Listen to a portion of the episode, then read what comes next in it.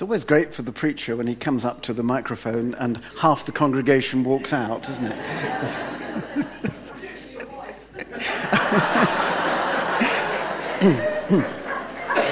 Liz, Liz um, we've been married for 48 years. Uh, Liz has already heard everything I've got to say several, several times over.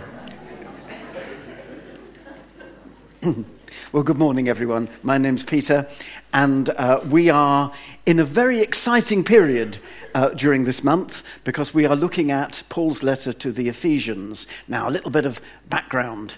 There are six chapters to the letter to the Ephesians, and we are taking six weeks to study it. Now, this is where it gets difficult. Last week, Steve looked at chapter number one. Now, there are six chapters and there are six weeks. Today, we're looking at chapter number.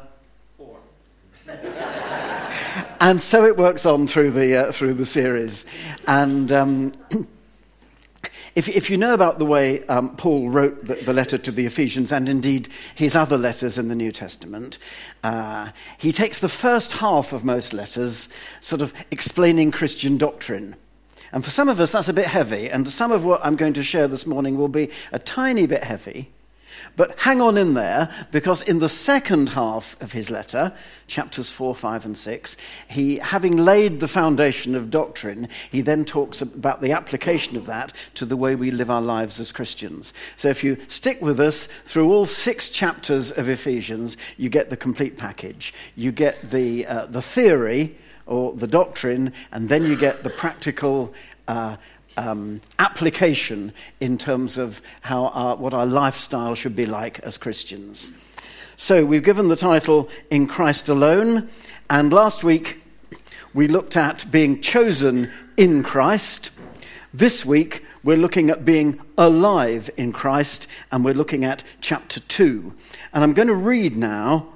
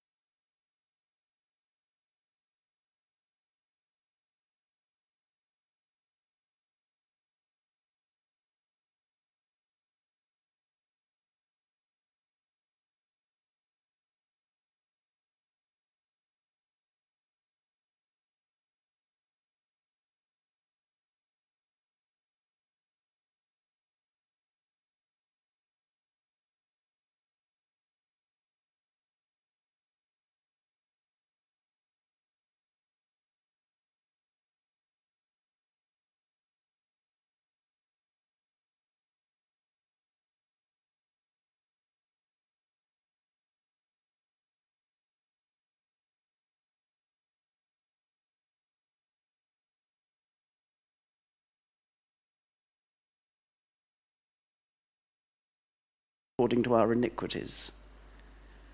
For as high as the heavens are above the earth, so great